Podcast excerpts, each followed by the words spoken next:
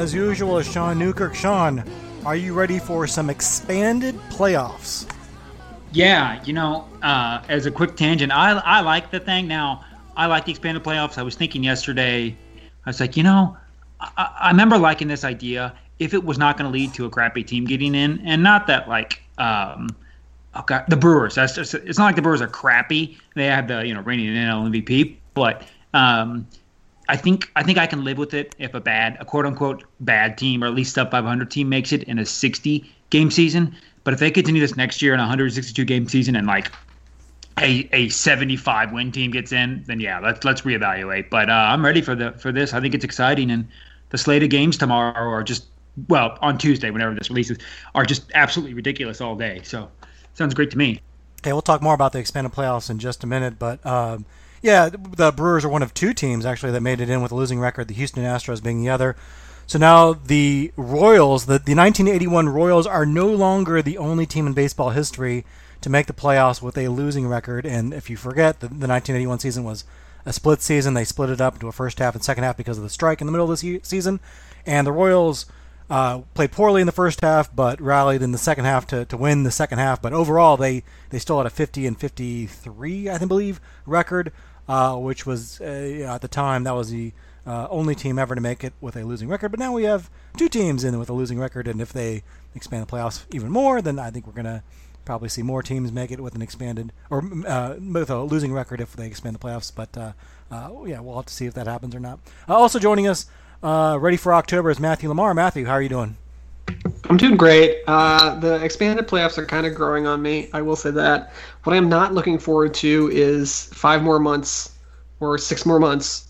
Five, I guess five five months of off season after we just did like nine months of off season. I'm I'm already over it and it hasn't even started yet. Well, and I was just reading an article about how we're about to have. You know, we've been kind of spoiled this month with like every single sport is going on right now, like hockey, basketball, uh, baseball, football, uh, soccer. Uh, but you know, ho- basketball is going to be over. They're in their NBA finals right now. The Stanley Cups are just about over. They're in Game Six of the uh, Stanley Cup Finals. Baseball is in their postseason already. So like, we're all we're going to go from like all the sports to like almost no sports here in a couple weeks, and that's a problem for a lot of these uh, net, these uh, cable channels that are, you know usually have basketball and uh, hockey to, to have on their on their uh, airwaves this time of year, and they're not going to have that. Maybe, and we'll see what happens with college basketball. I don't know if they're going to be able to pull that off this year. Uh, so that's going to be, uh, yeah, I don't, I'm not looking forward to having no sports again. Uh, that was kind of a bummer over the summer. Um, you know, I guess on the subject of, of baseball kind of being over, uh, it is over for the Royals. They're not going to advance to the postseason. Uh, so we'll, we'll wrap up the season and kind of talk about what went right and wrong for the Royals in just a minute. But of course, the big news this week uh, was that not only is this the, the last game of the season for Alex Gordon, it's the last game of his career. He played his last game on Sunday, uh, was pulled after a couple innings, uh, and got a, a, nice salute from his family who was at the game.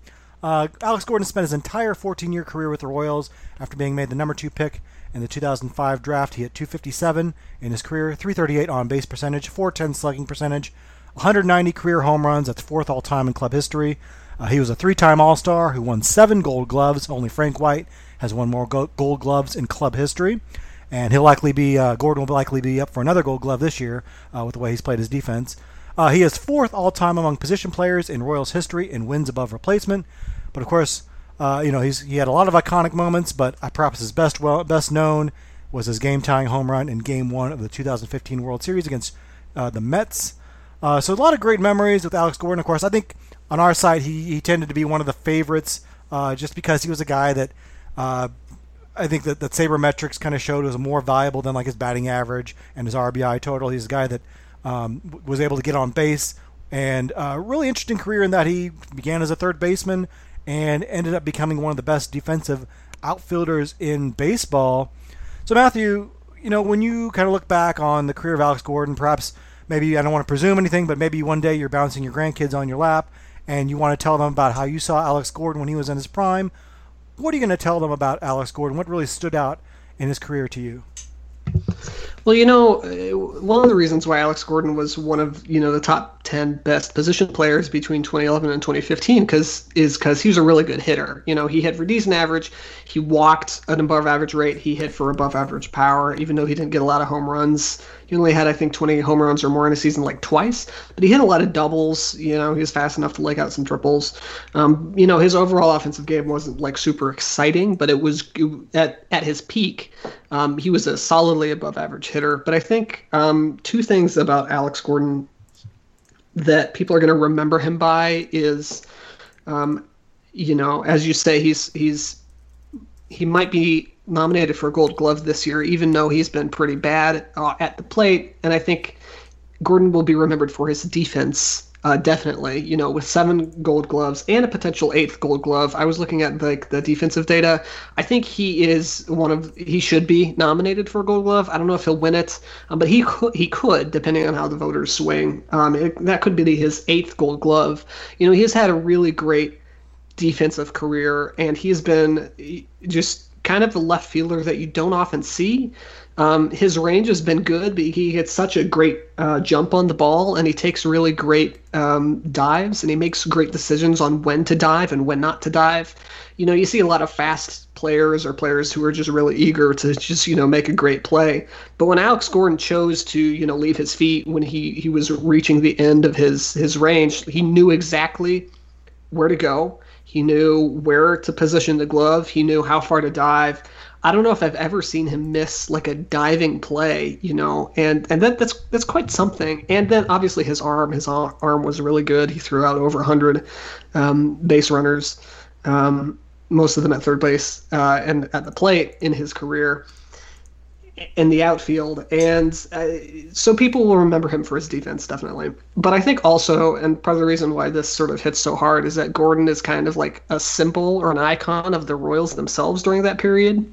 You know, he was drafted second overall, and he was you know, very, very highly regarded. And he tore up the minors and he got bumped to the major leagues so quickly and he had all of this pressure and he just never really lived up to it until 2011 in which he kind of put it all together and that's when he was put in the outfield and he got a lot of his value and then you know he was at his best when the royals were at his best and when the royals you know fell from grace so to speak he he also fell from from grace in terms of his his hitting production. So gordon just sort of mirrors the royals a lot during that time and there's a lot to like about him. Um, you know, I, I think one of the one of the ways that you can evaluate a player uh, outside the field or off the field is what their teammates will do and say for them um, publicly. And we just saw that this weekend that there are just so many players who are who have been touched by Gordon, um, both as a teammate and as a friend. That it's it's it's really heartening to see that. Um, it's really easy to root for a guy who's a who's a good guy. You know, if you're rooting for Trevor Bauer because he's really good, that's great. But I don't think anybody would say that Trevor Bauer is a you know a good guy necessarily. Uh, and he certainly doesn't have the, the type of, of impact that Gordon has had off the field. Um, and he's just really wholesome. Uh, and I'm just rambling at this point because, you know, how can you not with Alex Gordon? Like 14 years and as a Royal, is it's just quite an accomplishment.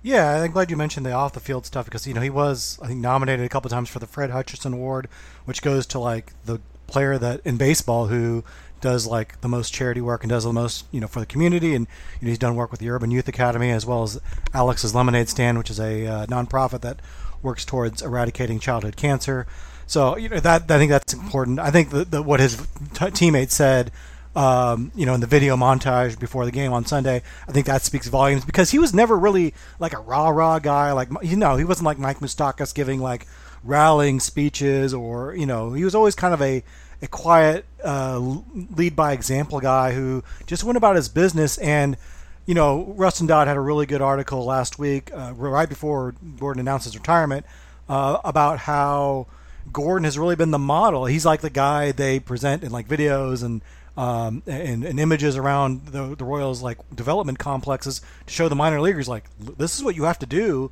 to become you know an all star. Uh, if you want to be a big leaguer and you want to um, really uh, be at the top of your game, you have to work your butt off like Alex Gordon. And I, you know, like you mentioned, he was a guy that didn't necessarily uh, have this 14-year career handed to him. I mean, he came into this game as kind of a, a, a highly regarded player and then really had some setbacks. I mean, he had some major setbacks. I was at his first game uh, ever, 2007, his first big league game, where he came up with the bases loaded in the first inning. So much pressure on him. He was a Midwestern kid, so we were rooting for him so so hard. Like we wanted one of us to finally, you know, come through and achieve. And and uh, he goes up and he strikes out in his first at bat, which is disappointing. And and then just kind of had, you know, not a bad year, but I think a little bit underwhelming considering the ex- expectations on him. And and then went out to kind of have some some actually bad years. And, and um, I think a lot of guys maybe would have folded at that point, or maybe they their career would have been over. And he kind of remade himself uh, famously into the game's best defensive left fielder. Um, Sean, you know, I was talking to some some people about Alex Gordon, and uh, you know, I think people were, you know, appreciative of Gordon, but I think there's also some like, you know, he only hit 257. He wasn't a big home run guy. He wasn't a big RBI guy. Uh, by the traditional stats, I think, you know, he would say that he was he maybe he was a little bit underwhelming, um, and I think so. So I think because of that, a lot of people maybe are not super blown away by his numbers. Uh, and I think also there's a little bit of, of him being the number two overall pick, coming with such high expectations, and and and maybe not becoming like an MVP candidate. You know, he was a, a really solid All Star for a couple years. Uh, I don't know. So I don't I don't know. I think some people maybe don't fully appreciate Alex Gordon the way maybe we do. Uh, so looking back, what do you think is going to be the general, I guess, legacy of Alex Gordon when it comes to to most Royals fans? Yeah, you know, uh, gosh, I wonder. I think I think we're very lucky. Um, the you know, I whatever the fan the fan base that has been able to watch, seen the peak of Alex Gordon or the kind of the the the curve that he's gone through because he was fine to begin with. I mean, people say he was a bust to begin with, but uh, his first two seasons he was worth almost five wins. So you know, anybody would take that. Um, but then, yeah, we know he got demoted, switch positions. Um, uh, I looked at from 2011 to 2015, his triple slash was 281, 359, 450, which is good for a 122 WRC plus. Um, so obviously, he was a 20% above league average hitter. Um, and then we all know about his defense. So I mean, he was worth six and a half wins, five wins, four wins, five and a half. So, I mean, he he, he was clearly uh, clearly good. But uh, you know, a lot of the times too, there's that recency bias where it's like, well, from 16 to now, basically 2020, he just didn't hit, and you know that's that's that's what's going to stick lot of people's minds for for Alex Gordon.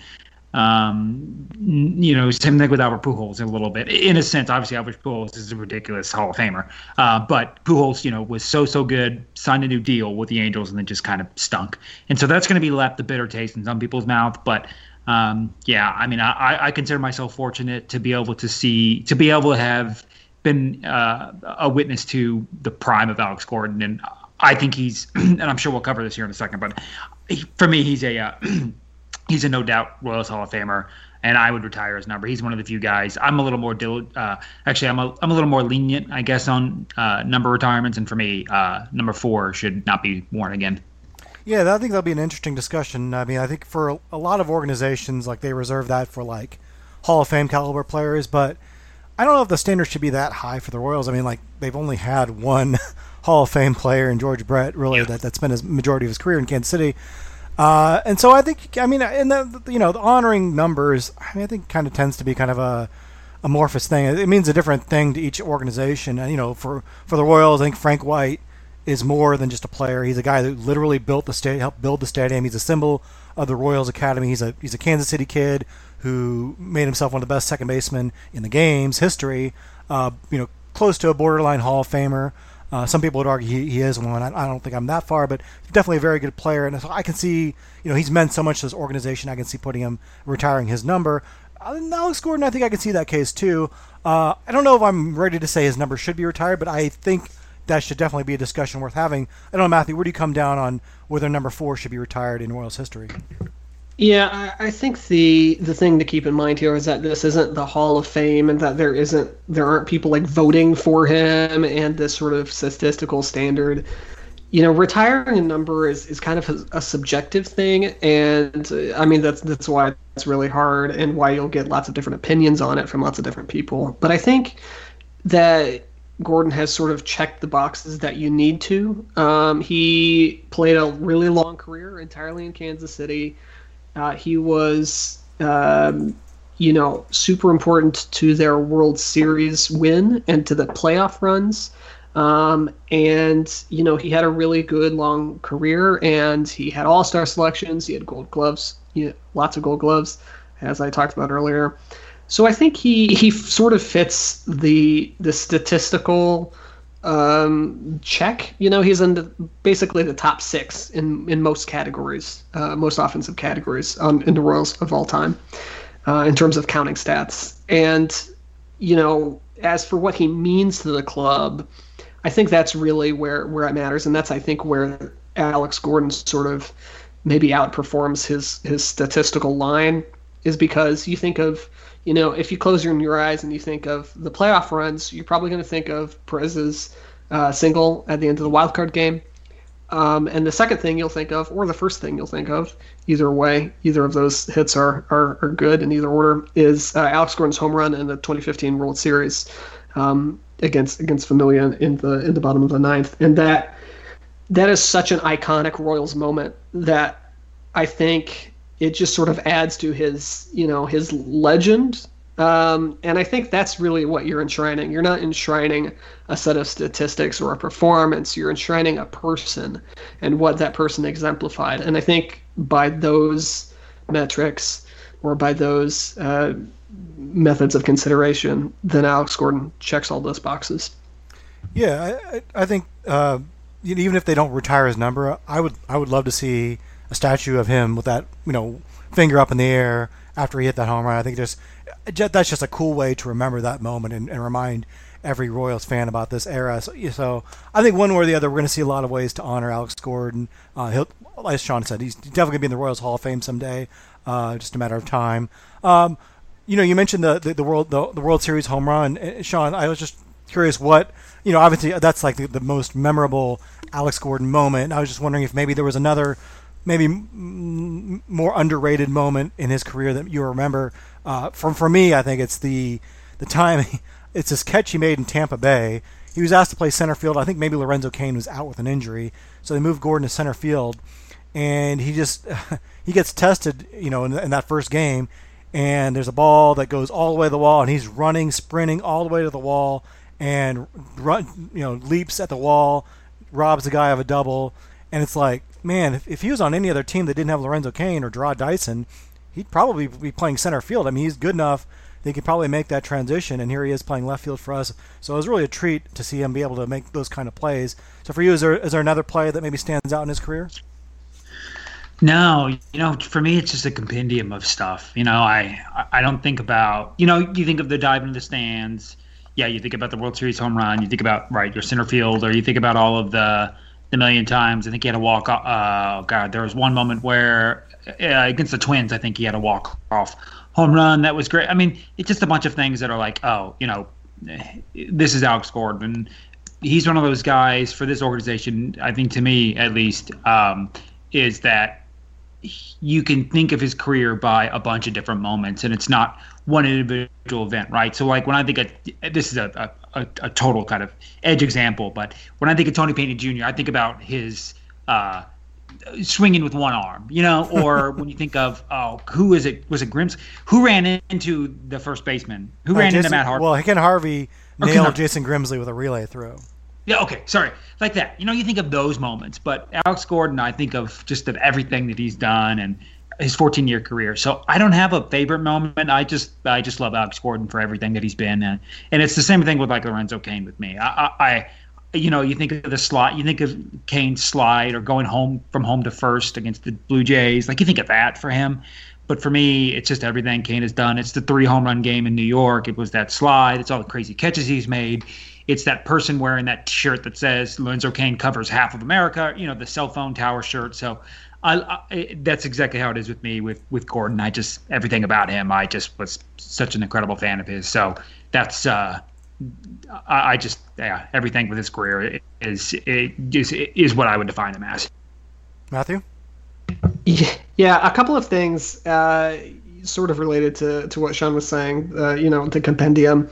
Two traits about Alex Gordon that I that I kind of loved. Uh, one was the glove hat where he would just stick his his glove on his hat in the outfield, and that I mean that is objectively funny. Like I don't care who you are, it's funny to see you know a very muscly man standing in the outfield getting paid millions of dollars and with a glove on his hat. That's just funny.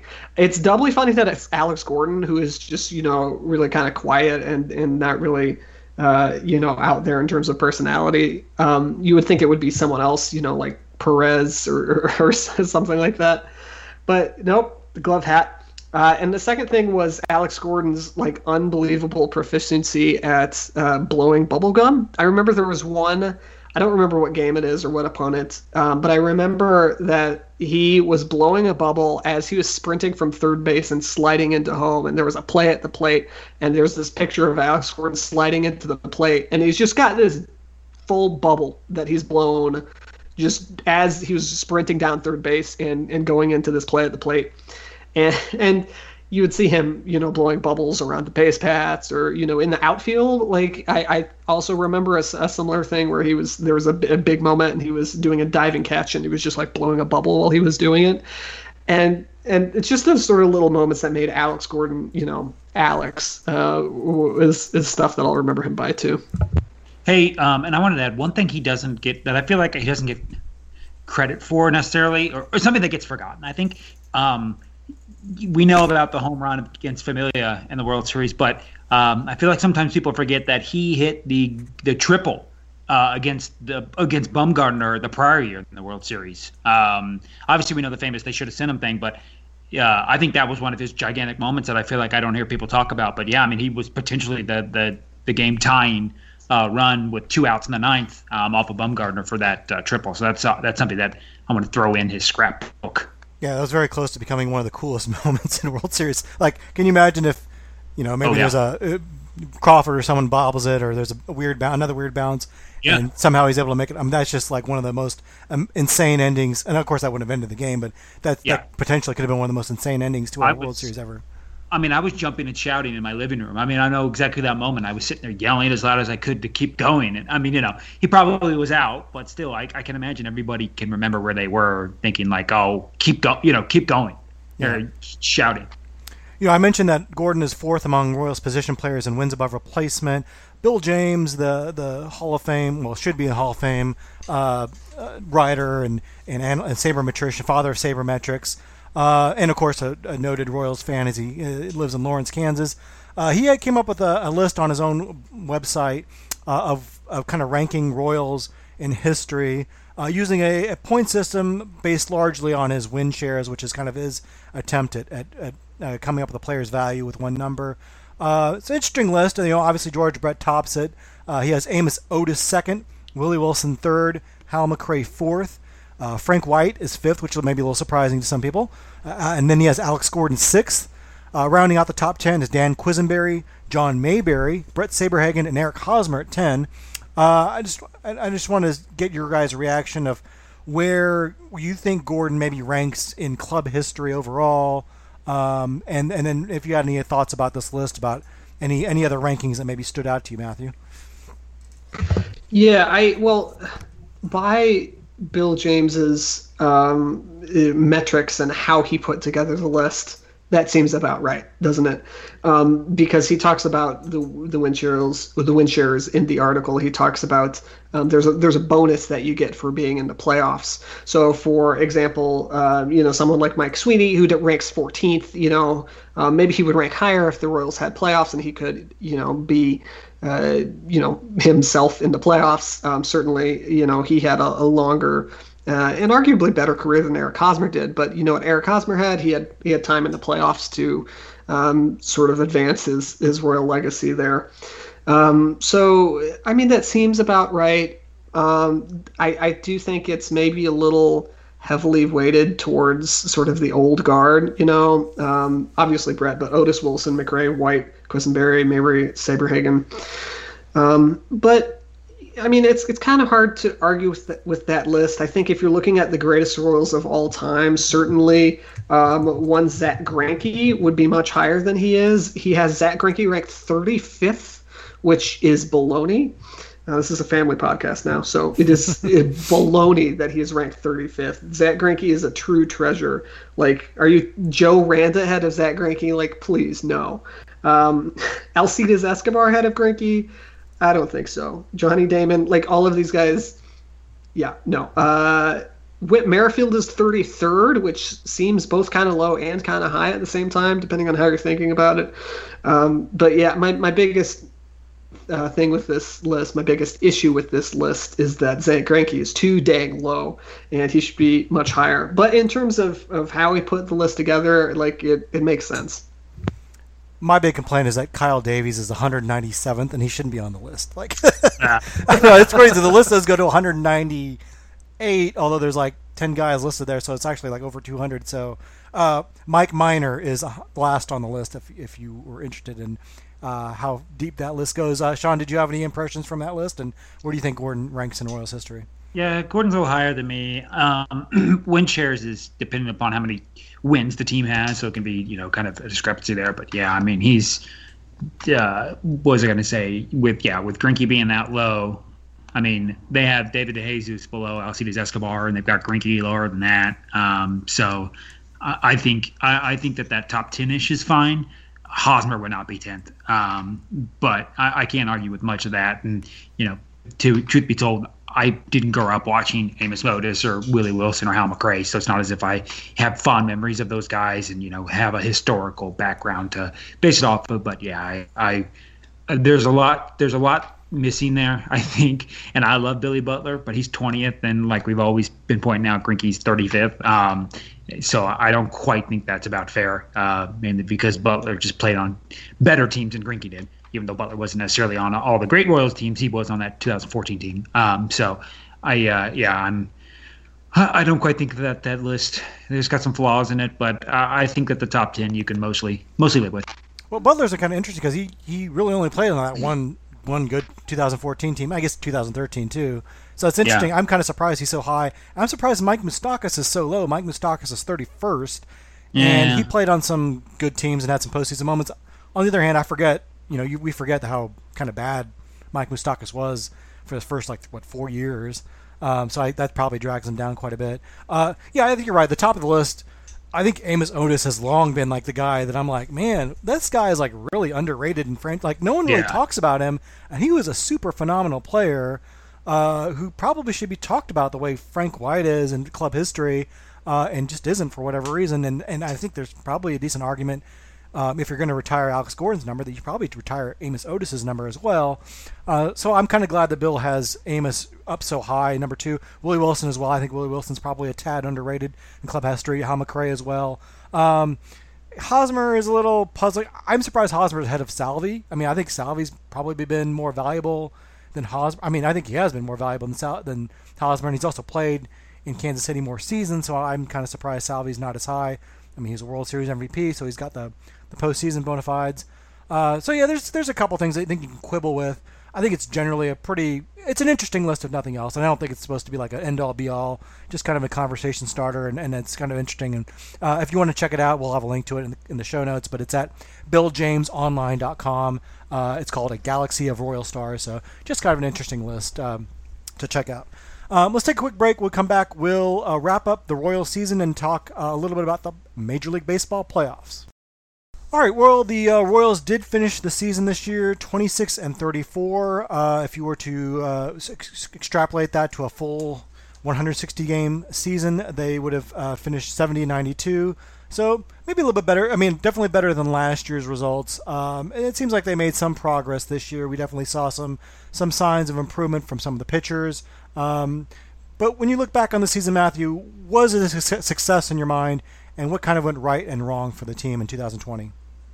I certainly think there were more things that went right for the team this year than the last couple of years. Uh, maybe that's a little obvious because you don't lose 103 games and then 104 games um, if things are going right.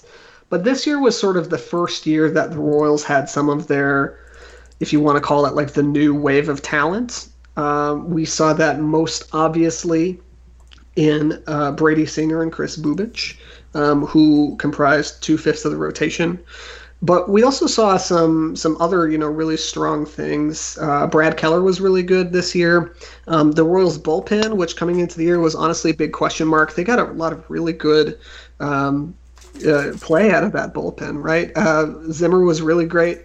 Uh, Staumont um, was wild as ever, but he struck out a billion guys and was maybe the most electric player to watch. Uh, the electric, the most electric pitcher to watch in the major leagues this season. Uh, it's just unbelievable. Like when Staumont is on, there's no way to to get a hit off of him. I, I just do not understand how anybody ever does anything but strike out against him when he's on his game. Um, but Scott Barlow was pretty good again. Um, you, you, know, I, we we saw some some good developments. Um, where the Royals kind of needed it, and I think um, you know Brady Singer and Kris Bubic, I think, were uh, you know two of the highlights for the year. Um, Brady Singer ended with a uh, ERA, FIP, and xFIP of all between 4.05 and 4.08. So he was he was pretty consistent. Um, so that, for those who don't know, that indicates um, that there wasn't like a whole lot of bad luck or good luck involved. Um, and he, he was basically like over a full season, like a two and a half win pitcher, just right out of the gate. And that's pretty unusual for for Royals uh, starters. And Bubic at times looked even better than Brady Singer. He kind he kind of had some issues later in the year, but uh, you know he was you know like a one and a half win pitcher just right out of the gate. And uh, Bubic is uh, still uh, or he just turned 23 uh, a month ago. So I think those are the obvious things, and I think that moving forward, as we talked about on a, on a previous podcast, but the Royals have have more pitching depth, more starting pitching depth coming into next year than I think they maybe ever have, like in the past you know 14 years ever since Dayton Moore has been here. Certainly, you know at the beginning, but even you know in the middle years, um, you have uh, Keller, Singer, and um, Bubic, and then you on the horizon have uh, Daniel Lynch and Jackson Kowar Oh, and you also have Danny Duffy and Jake Junis, who might not be like superstars on their own, but you know the, those are definitely big league capable arms. So that's just like seven guys who just right now today um, would be you know definite fits in most organizations. Uh, you know, top seven starting pitcher uh, depth. So.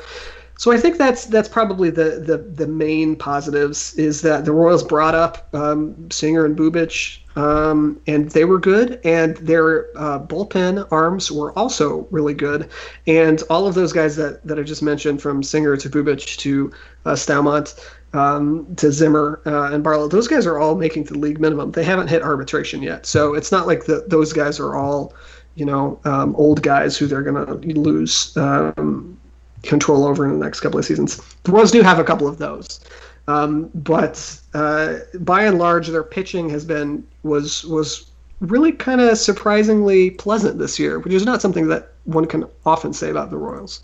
Yeah, you didn't even mention Asa Lacy, who is their, their 2020 first round pick, and, and, and I wouldn't expect him to be uh, in the minor leagues very long. He, he could be in the big leagues before, uh, you know, if there's a minor league season, he could be in the big leagues, you know, within the next year or so. Uh, so yeah, there, there's there's definitely some pitching there. Uh, Sean, you know, the, the, Royals are obviously in a rebuild. I, I know they don't want to say they are, but um, you know, when you're in a rebuild and there's no minor league season, uh, it seems like that could be a pretty serious setback. Uh, but there were some positives that the Royals could kind of hang their hat on this year does this did this season make you feel any better about where they are in the rebuild, or is this uh, lost minor league season um, kind of pretty detrimental to their hopes of wanting to contend pretty soon? Yeah, I mean the big thing I was worried about was with uh, uh, Bobby Witt Jr. He was already kind of behind the eight ball with him being a little older um, for his draft class, already 19 when he was drafted, um, and then obviously didn't get to, for the most part, did not get to play, you know, a formal uh, minor league season in his age 20, so he'll be tw- he'll be technically going into his age 21 season um, next year, despite and would have effectively uh, 180 plate appearances, and it, and that's in rookie ball. So, um, two years after being drafted as an already kind of older player, you have zero full season um, MLB, or, excuse me, full season experience. So that was a concern, but it was nice that they got a lot of activity in the alternate site and they actually got to play. So it wasn't quite as bad as just straight up didn't do anything. Um, but yeah, I mean, you know, I think we've bemoaned enough about Merrifield not being traded, um, Holland not being traded. I mean, there was there was some there were some some guys that probably should have been traded that weren't, which you know slows a bit of a rebuild. Um, but you know, you got to try some guys like Matt mentioned. You you definitely they they use their roster for the most part effectively in trying out guys that need to just keep uh, seeing what they've got. So I think it's about neutral, give or take. Um, I don't know if at any better or worse because the guys that they did trade, the returns were just you know kind of what we expect from kind of Dayton Moore uh, kind of player. And so I think we're about even. Uh, uh adding in Lacy gives you a little bit of a bump in the sense of now you've added, you know, arguably a top 50 prospect into the organization. But I'd say on the whole, I, am not I'm not thinking we made that like Cubs uh, 2014 leap. I think whatever it was where they went from like the number 27th org all the way up to like the 10th. You know, they had a gigantic jump up because a bunch of prospects got better. They made trades. They had a great draft. I, I think that we're uh, Royals aren't quite there, but um, you know, at least they didn't necessarily take a step backwards. I would say um, that's that's a positive in a sense. I know that sounds like kind of a more neutral or negative, but they, they didn't get worse. I would say um, over the, the course of the year. Yeah, I think that's that's right. I think they, they definitely are still on the right track. Now, maybe they're not accelerating as fast as some people would like, but I definitely do think they're kind of slowly progressing to where they want to be eventually. Uh, and, and look, it's going to be I've said this a lot, but it's it's it's harder. It's a lot easier to get from like 60 wins to 78 wins. It's going to be a lot harder to get from 78 to 90. Uh, so that you know they'll have the work cut out for them then. But I think they are on the on the way of, to getting back to being a respectable major league team. And you know the, some of the things I I mean I think I like you know what what Matthew talked about with the pitching. You know it's definitely nice to have that that arsenal of young pitchers coming up, and I think it is a setback to not have a minor league season, but we did get to see some of those guys. Um, and next year, we'll, hopefully, we'll get to see more Daniel Lynch and Jackson Kowar and maybe Austin Cox and Jonathan Bowlan. Uh, so there's some, could be some really interesting guys coming up. I think what, what I was kind of encouraged by this year is the acquisition of Franchy Cordero and Edward uh. Uh, not that they're like super great players, but um, I think they showed me a little of something. I mean, Cordero came back at the end of the year and just looked effortless with a couple of home runs at the end of the year. Olivares certainly seemed to to show a little bit of a spark. Um, you know, he's he's got some pop in his bat. He shows some speed. He's kind of wiry. Um, I, you know, he, he brings something to the table.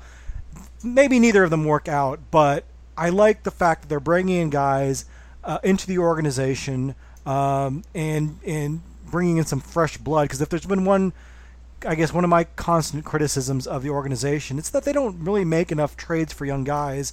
And you may say, well, you know, you need guys to trade guys, but I think they tend to kind of hold on to their guys too much uh, and get too wedded to some of their players. And so it was, you know, I know the Brett Phillips for Lucius Fox deal wasn't like a big deal, but uh, I think they need, to make more of those kind of trades where they give up a player and get another player who maybe is fell out of favor in their organization, um, and and kind of look for guys that just need a, a new, uh, you know, change in atmosphere. Um, and you know, maybe Ryan McBroom was one of those guys. You know, I, I really liked that deal at the time, and and maybe he'll he'll pan out and maybe he won't. But uh, you need to give a lot of those younger guys a chance. And I, so I was kind of glad to see them, and I'm really you know interested in seeing what those guys do next year. Uh, so I think that that was a positive thing.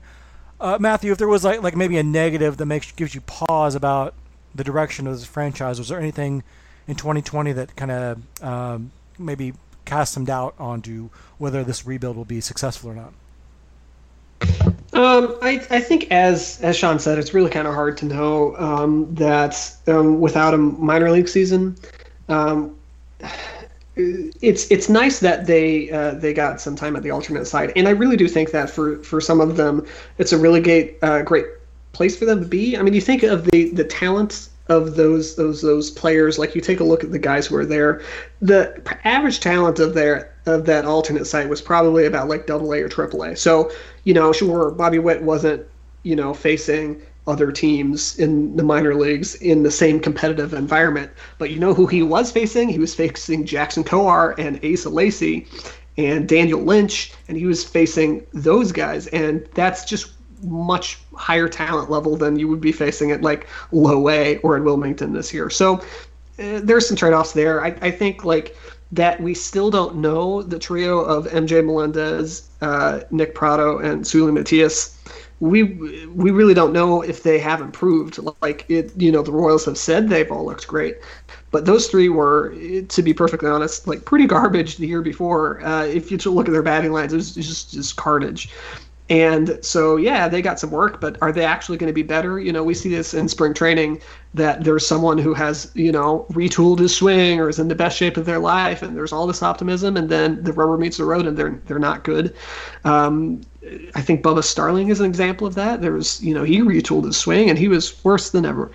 Um, so I, I, I think that is the most frustrating thing to me is the Royals needs some position players, and we still don't know um, if the three, you know, high school position players that, that they got, the three high school age position players that they have there, um, we don't know if they're an answer or if all three of them are on the road to flaming out. And it's the long term uh, prospects of the organization kind of look really different if one of those players is like a legit above average, um, you know, a, a, guy who could turn into an above average player. But we, we really we really don't know. Um, and then before a few weeks ago, I would say that Mondesi was in that list, um, but Mondesi just caught on fire and then uh, caught everything on fire around him, and it's still burning. Um, and who knows where he would be? He went from like a WRC plus um, of 14 to like 90 in a span of less than a month, which is just an unbelievable string of of just hard hit balls and stolen bases, and it just that that was something fun to see.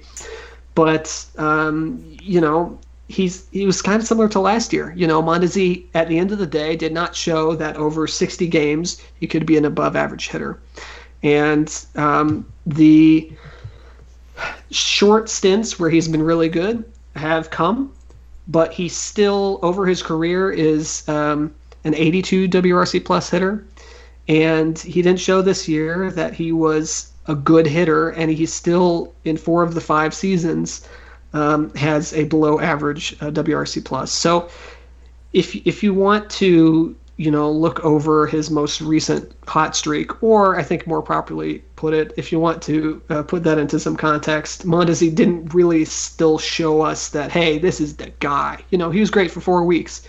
That's cool. Baseball seasons are longer than four weeks, so it'll be interesting to see what he's like next year. And I don't think really anybody really knows what he's going to be like next year. If he's Francisco Lindor, you know, that'll be great. If he's, you know, Chris Owings, uh, I don't think anybody would be surprised at that either. Yeah, this I'm glad you brought him up because uh, his numbers are just insane this year. He so his, his first 37 games, he hits 179 with a 209 on base percentage, uh, 231 slug. I think someone on uh, the internet and on Twitter posted he had like a negative, uh, negative 0.4 wins above replacement for that stretch. Over his last 22 games, he hit 379, 424 on base percentage, 706 slug, with seven, and what's surprising to me is he had seven walks in 22 games, which that's that's got to be like a, a, career high for for that kind of stretch for him. Uh, I don't know, Sean. Like, what do you make of Adalberto Mondesi at this point? I mean, I, I, think it's quite possible at the beginning of the year he was still nursing a shoulder injury. Some people said maybe he was dealing something off the field because he certainly his head didn't seem to be kind of you know screwed on right at the beginning of the season. I don't want to speculate too much of that, but you know maybe the the coronavirus uh, pandemic you know the hiatus kind of threw him off, or you know wearing a mask. We saw him wear a mask the first couple games, kind of ditched that after a while. Perhaps that threw him off, but he it's just bizarre how Jekyll and Hyde he was this year.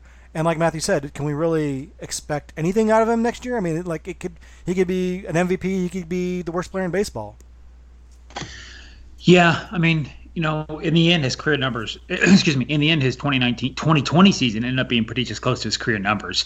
And in fact, a lot of his stuff, if you look at his his line from last year, a lot of it's like almost exactly identical from like, I think it's like his walk rate, his slugging, his ISO are like almost the exact same number. So I think that was a lot of it is it basically just ended up making it, uh, he had that really low, uh, whatever you want to call it, that, that terrible cold streak, and then he had that really hot streak, and that's kind of just what high volatility hitters are: uh, a, long run of cold, a long run of hot, to kind of get them to an average number. So, I don't think necessarily.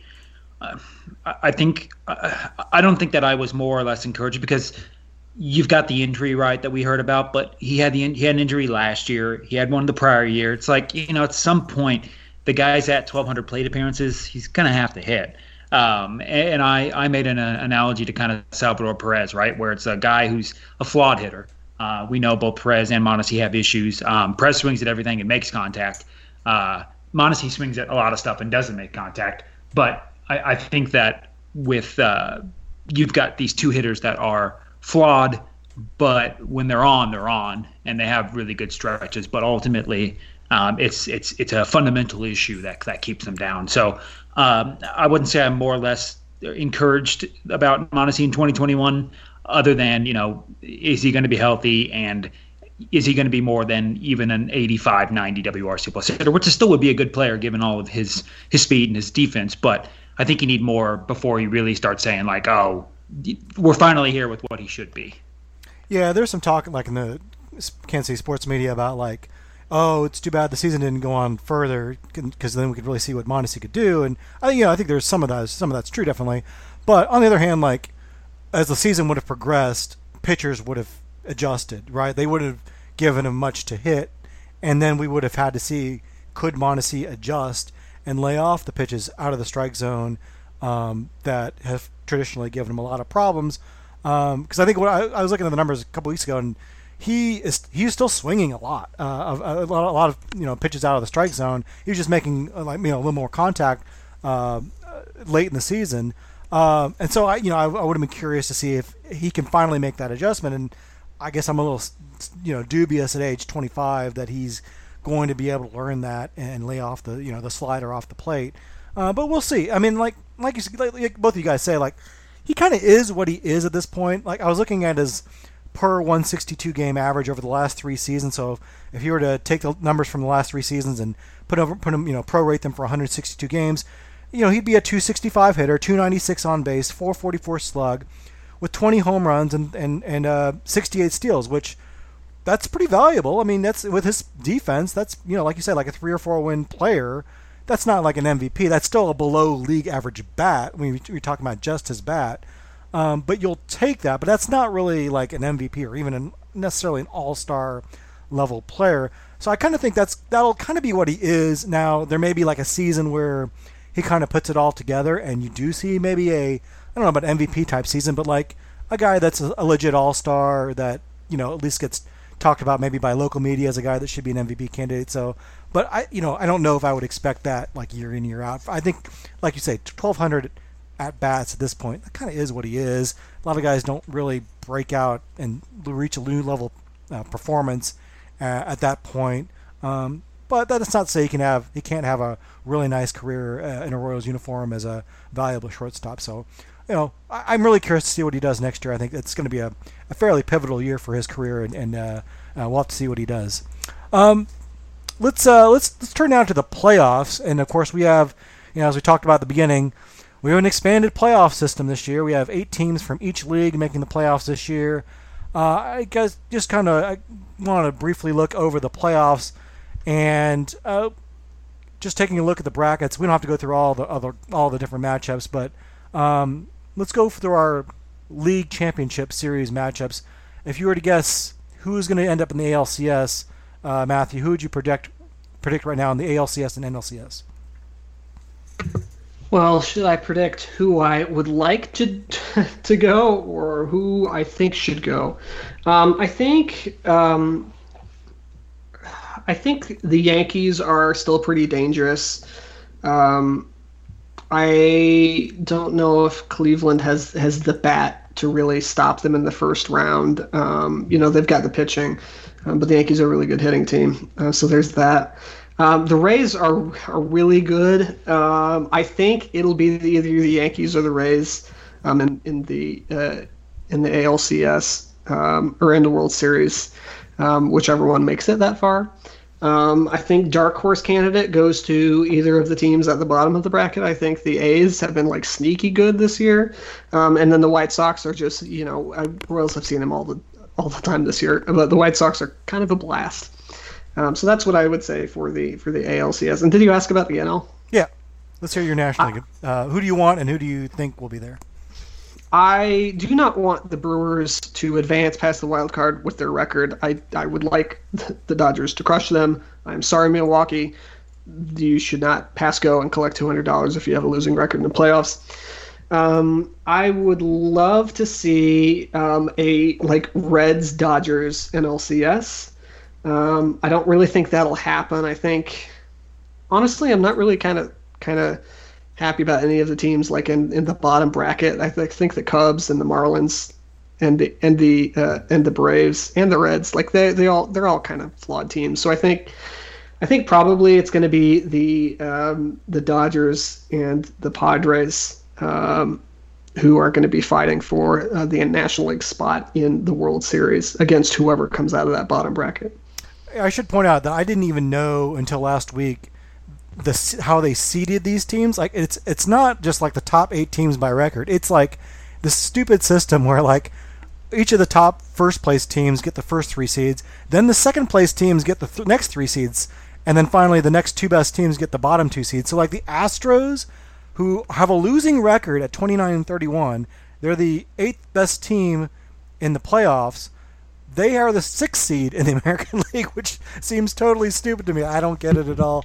Uh, I don't know, Sean. Yeah. Who, Sean, who do you like in the uh, in the ALCS and NLCS? Um, so I've got I don't really have a preference for anybody. Um, you know, I don't dislike or like necessarily any team that's there um, that made the playoffs. I've got I'll just go through my bracket real quick. I've got Rays over Jays. I've got Yankees over Cleveland. I've got the Twins over the Astros and the White Sox over the A's. Although that White Sox A's one's really is going to make me lose a little bit of sleep on that pick, but um, so that would be Twins White Sox in the uh, the divisional series. Um, right? Are we calling it the divisional series? I don't know what to call Yeah, it. Yeah, I think Uh, they're still going with divisional series. Although, yeah, it's the Okay. second round, the Sweet Sixteen. I don't know what they call it now. Uh, so I've got I've got White Sox Twins in that matchup. I've got the Twins. I I I've, I've gosh, it's so stupid to pick a Twin to win to win any playoff series, but the Nationals broke that curse last year for teams that couldn't win playoff series. Um, so and then I've got the Yankees beating the the Rays, and you and I have been big Rays fans. I think Max, we before the season started, we talked about how the Rays are going to be able to squeak out a bunch of wins, and obviously they did. Um, so, but I think I've got then then from there I'm really kind of stuck between uh, Yankees or White Sox, uh, or excuse me, Yankees or Twins, um, and I'm gonna go Yankees on that one, um, which then leaves me with the NL, and I've got the Dodgers over Brewers, Padres over Cardinals, uh, Cubs over Marlins, Braves over Reds. So we've got Cubs, Braves in the in NLDS, and I'll take the Cubs. And then we've got Padres, Dodgers, and I've got the Dodgers. So it's Dodgers, Cubs in my NLCS. And I guess the Dodgers, I got kind of stuck on that one. I wasn't sure. Um, I think the Cubs are kind of sneaky good. Uh, but yeah, I'm going to go Dodgers. So that means Dodgers, Yankees, World Series. Um, I, I don't know. Dodgers are the better team uh, all around. Uh, I wouldn't be surprised to still see the Yankees uh, when it, you know, once you get to that, you're you're basically just throwing stuff up in the air on on any five or best of seven series. So uh, I'll go Dodgers on this one. But that that's my that's my bracket. Yeah, I, I probably guess I cut you off, Matthew, before you got a chance. Did you want to give your World Series uh, predictions and who, who you had as the eventual champs this year? Oh, that's no, that's fine. I don't really have. I mean, uh, earlier. Oh, I I, I pulled up our um, predictions thread um, from from earlier.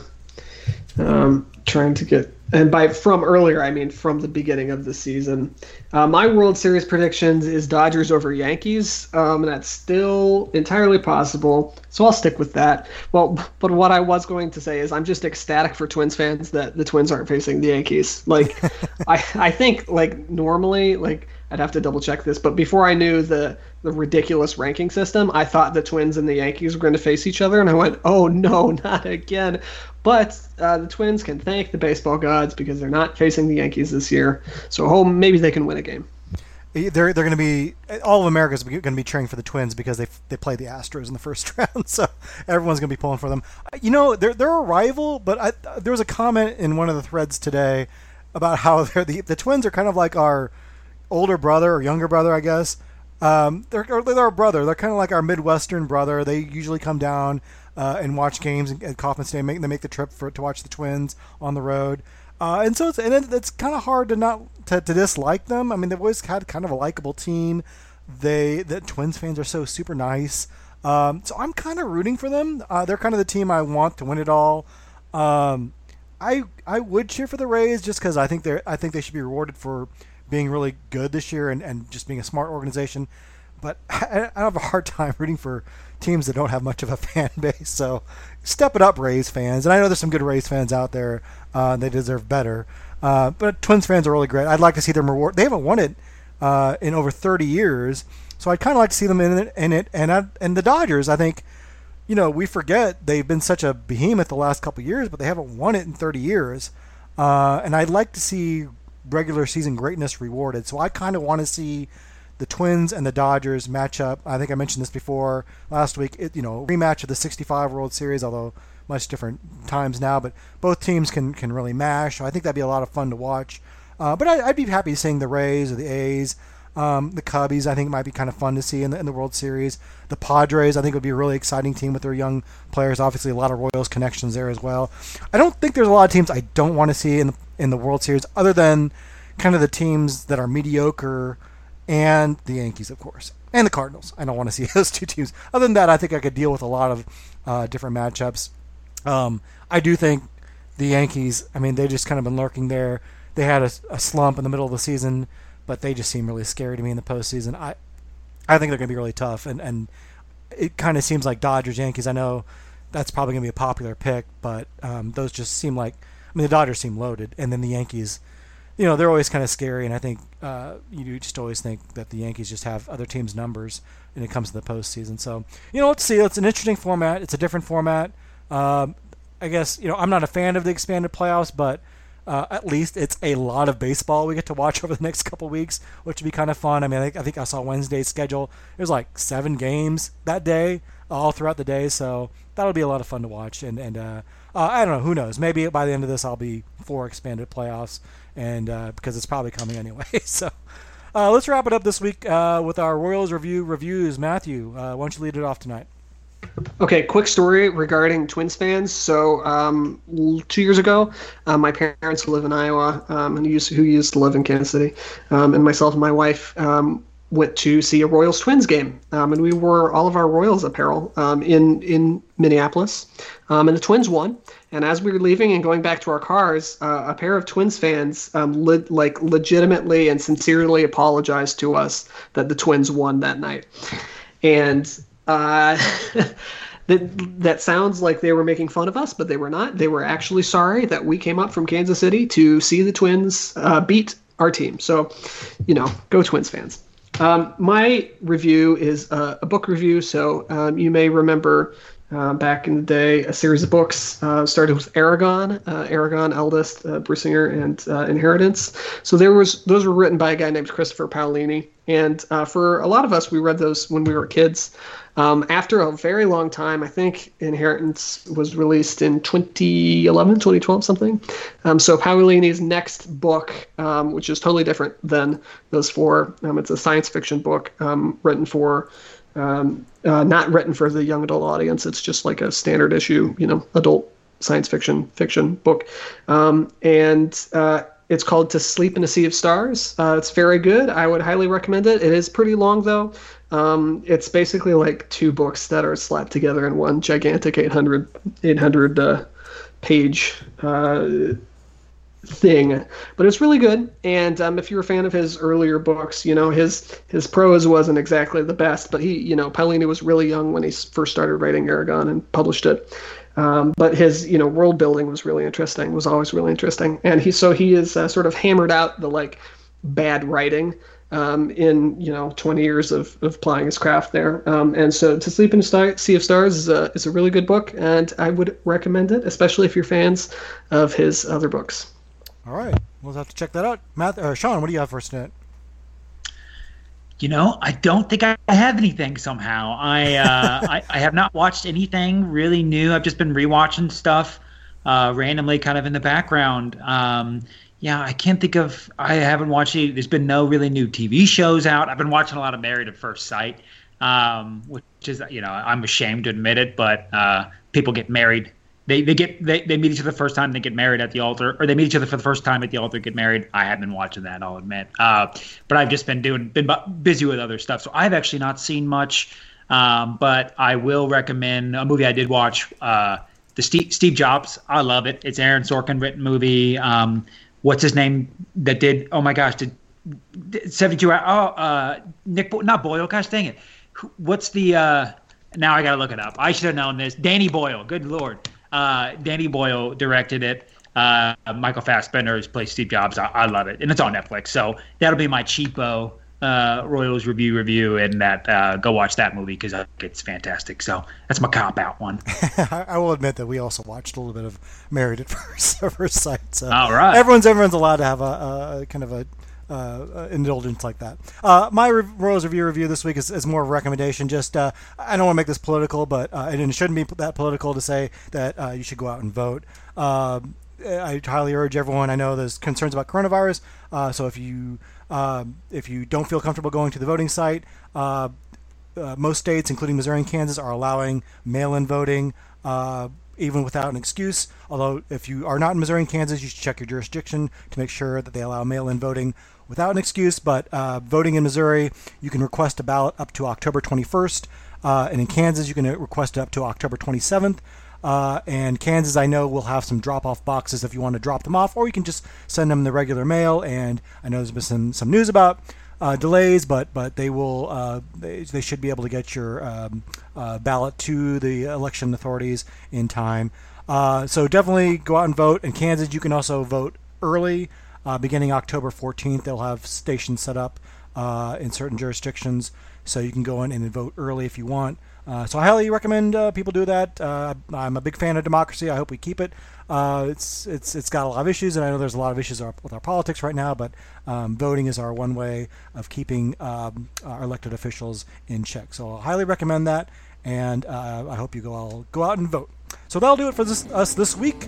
Thanks to Sean and Matthew for being on the show. We'll get them out of here so they can watch the Chiefs game. And thanks to our readers and listeners for visiting our site. And we'll talk to you next time.